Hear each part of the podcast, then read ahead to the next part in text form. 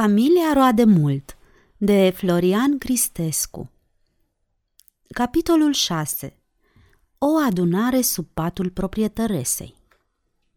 La o săptămână după moartea bătrânului roade mult, toți membrii familiei se strânseră la sfat sub patul proprietăresei. Auziseră că bătrâna omorâse pe tatăl lor și copiii, tineri și înflăcărați cum erau, hotărâseră să facă această întrunire de protestare. Roade multuleasa spusese copiilor săi că nu se simte bine și nu venise la întrunire. În lipsa mamei lor, șoriceii aleseră drept reprezentant pe fratele cel mai mare. Acesta se urcă pe un papuc al proprietăresei și începu să vorbească. Scumpii mei frați, Clipele în care ne aflăm sunt de mare însemnătate. Bunul nostru părinte a fost omorât mișelește. Scumpa noastră mamă e bolnavă de supărare și durere. Ne-am strâns aici ca să ne sfătuim și să ne hotărâm ce să facem.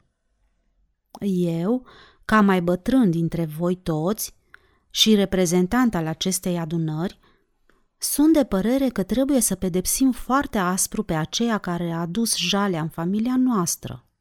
Să jurăm răspunare.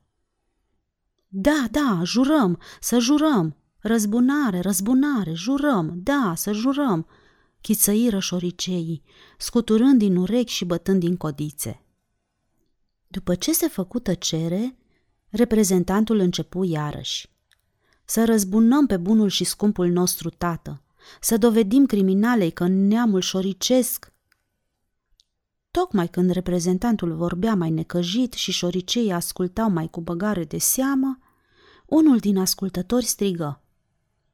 Domnule reprezentant, am onoarea să vă aduc la cunoștință că în fundul dulapului cel nou din bucătărie este un cașcaval mare, aproape întreg. Vă rog să ridicați ședința și să mergem acolo să amânați întrunirea pentru mâine seară. Să o amânăm, să o amânăm, începură să strige toți din toate părțile. Reprezentantul strigă.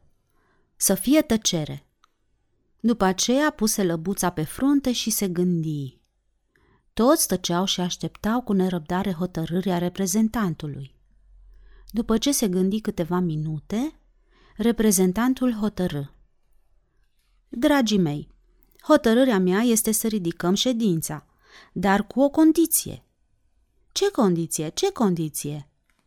Cu condiția să mergem cu toții la mama și să o poftim să ia și ea dânsa parte la împărțirea cașcavalului. Foarte bine, răspunse rășoriceii, rupând-o la fugă spre culcușul mamei lor. Bătrâna roade mult se bucură de vestea ce i-o aduseră copiii și plecă numai decât cu ei la bucătărie. Sfârșitul capitolului 6